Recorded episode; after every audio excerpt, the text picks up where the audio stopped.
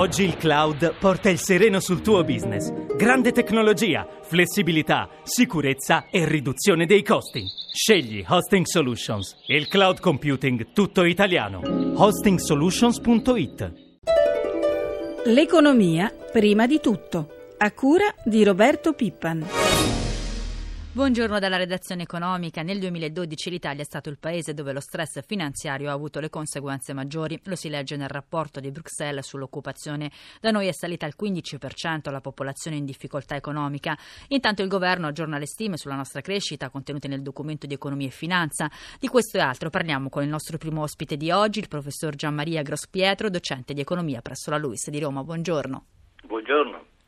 Il governo uscente accelera sul DEF, il documento di economia e finanza, che per le norme europee va diffuso entro il 10 aprile e poi trasmesso alle Camere. Nelle anticipazioni del DEF l'esecutivo certifica il peggioramento della disoccupazione, l'alto livello della pressione fiscale, professore, e altre piccole cose che noi ascoltiamo nel servizio di Luigi Massi e poi le commentiamo insieme.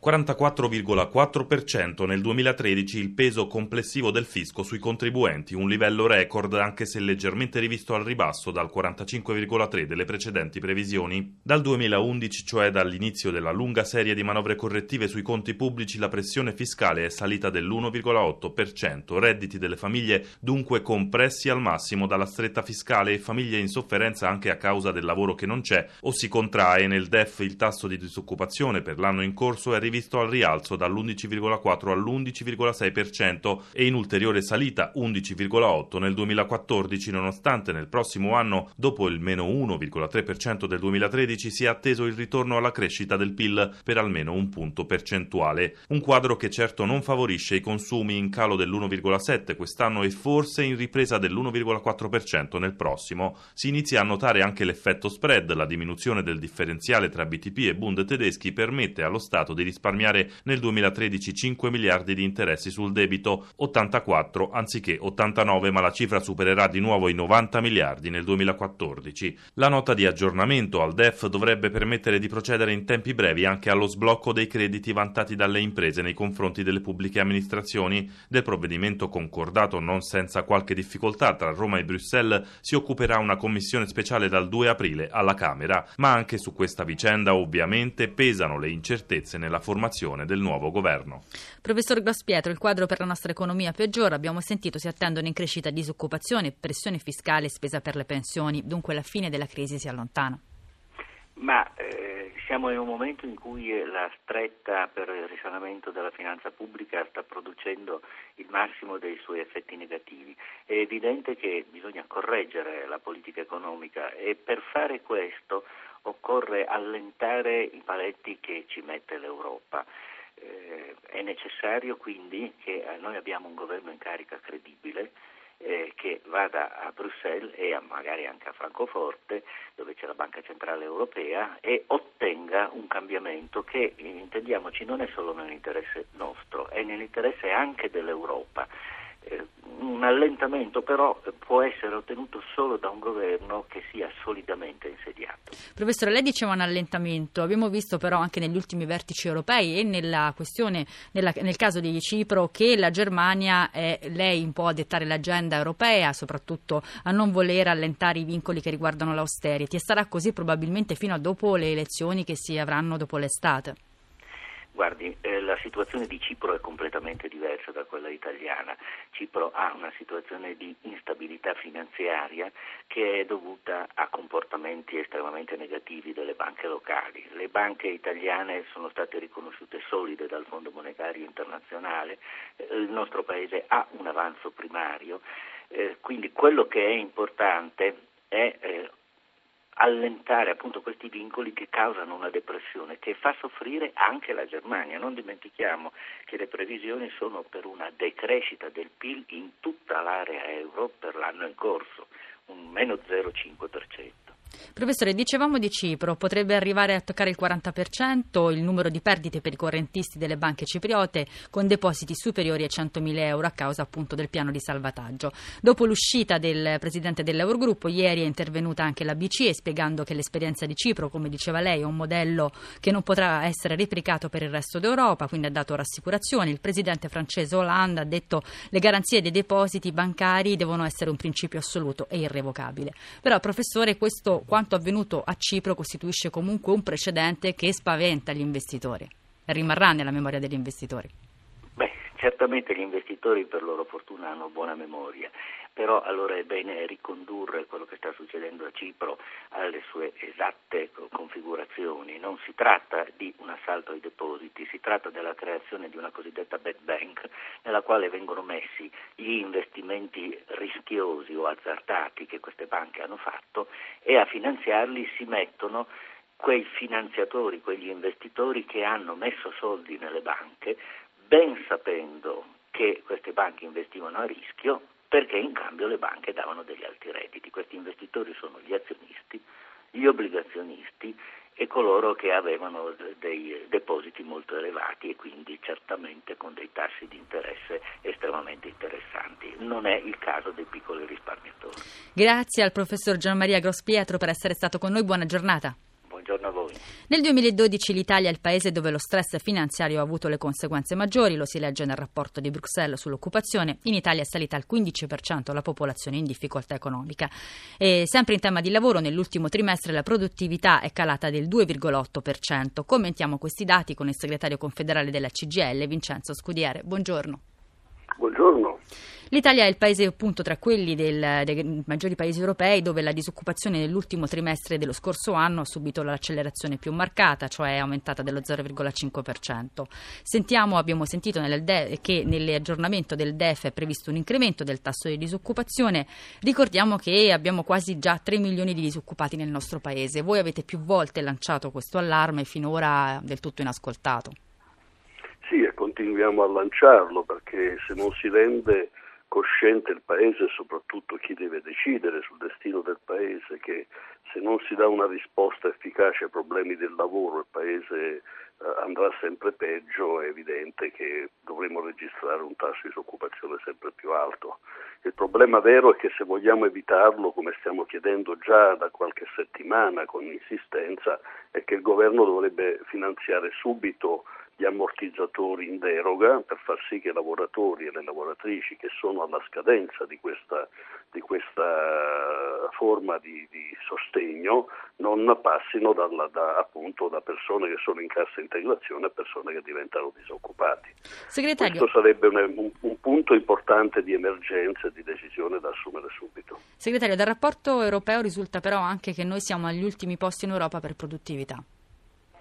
Beh, eh, è evidente che questo è una conseguenza di quello che sta capitando da cinque anni nel nostro Paese. Meno si lavora, meno si produce, anche i livelli di produttività diminuiscono. E poi c'è un problema più generale che ha riguardato sempre il nostro Paese, che riguarda la cosiddetta produttività di sistema.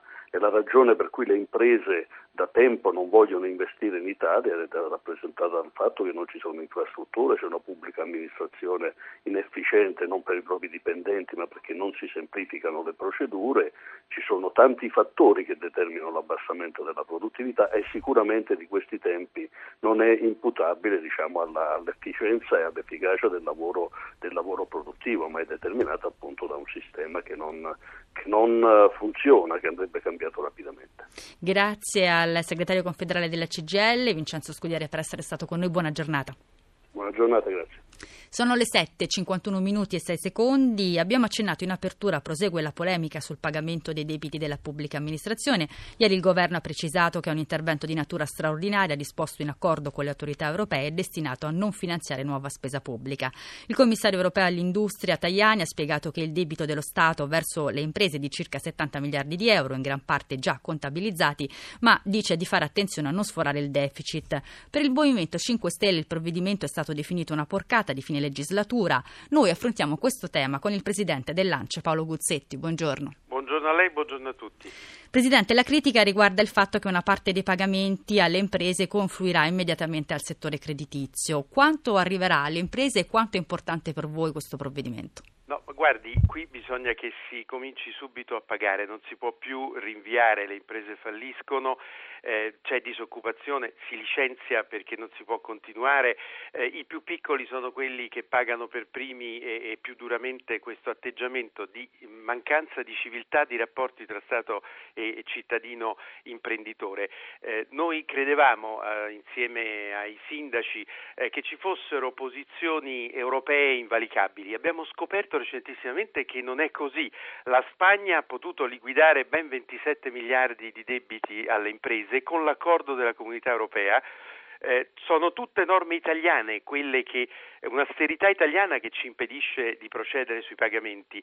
Il pareggio di bilancio quest'anno, il 3% di deficit che non si può sforare, ma la Francia entrambi questi parametri li sfora un deficit del 5%.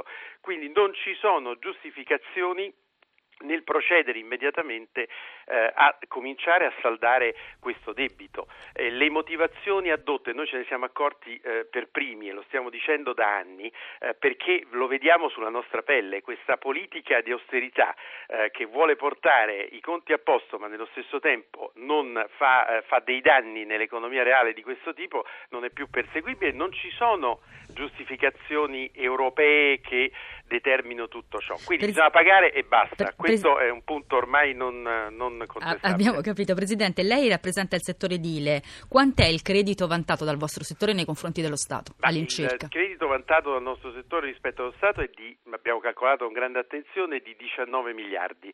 Lei consideri che nei comuni e nelle province abbiamo visto eh, che ci sono diciamo 9 miliardi più 2 delle province, ci sono 11 miliardi ad esempio nelle casse che non si possono spendere per ragioni eh, appunto del, del, del, di, di, vincoli eh, di patto di stabilità. Voi siete fra i settori che soffre di più la crisi, ricordiamo quanti sono i posti persi nell'ultimo periodo. Eh, purtroppo sono un, un, tantissimi, sono 550.000 se consideriamo tutta la filiera, cioè eh, diciamo fino alla produzione dei mobili per le case, quindi considerando tutta la produzione di tutti i materiali, tutte le forniture, eh, non solo le imprese di costruzione, sono veramente tantissimi e son, le, l'aumento della chiusura delle aziende, che hanno chiuso 10.400 aziende negli ultimi due anni, eh, sta crescendo purtroppo nei prossimi mesi in maniera esponenziale. Allora, quando ci dicono eh, su questione di eh, provvedimenti, eh, ma rinviamo diciamo di qualche mese, forse non ci si rende conto che, che non è più possibile, che, che non è più possibile attendere nulla. Allora noi ci aspettiamo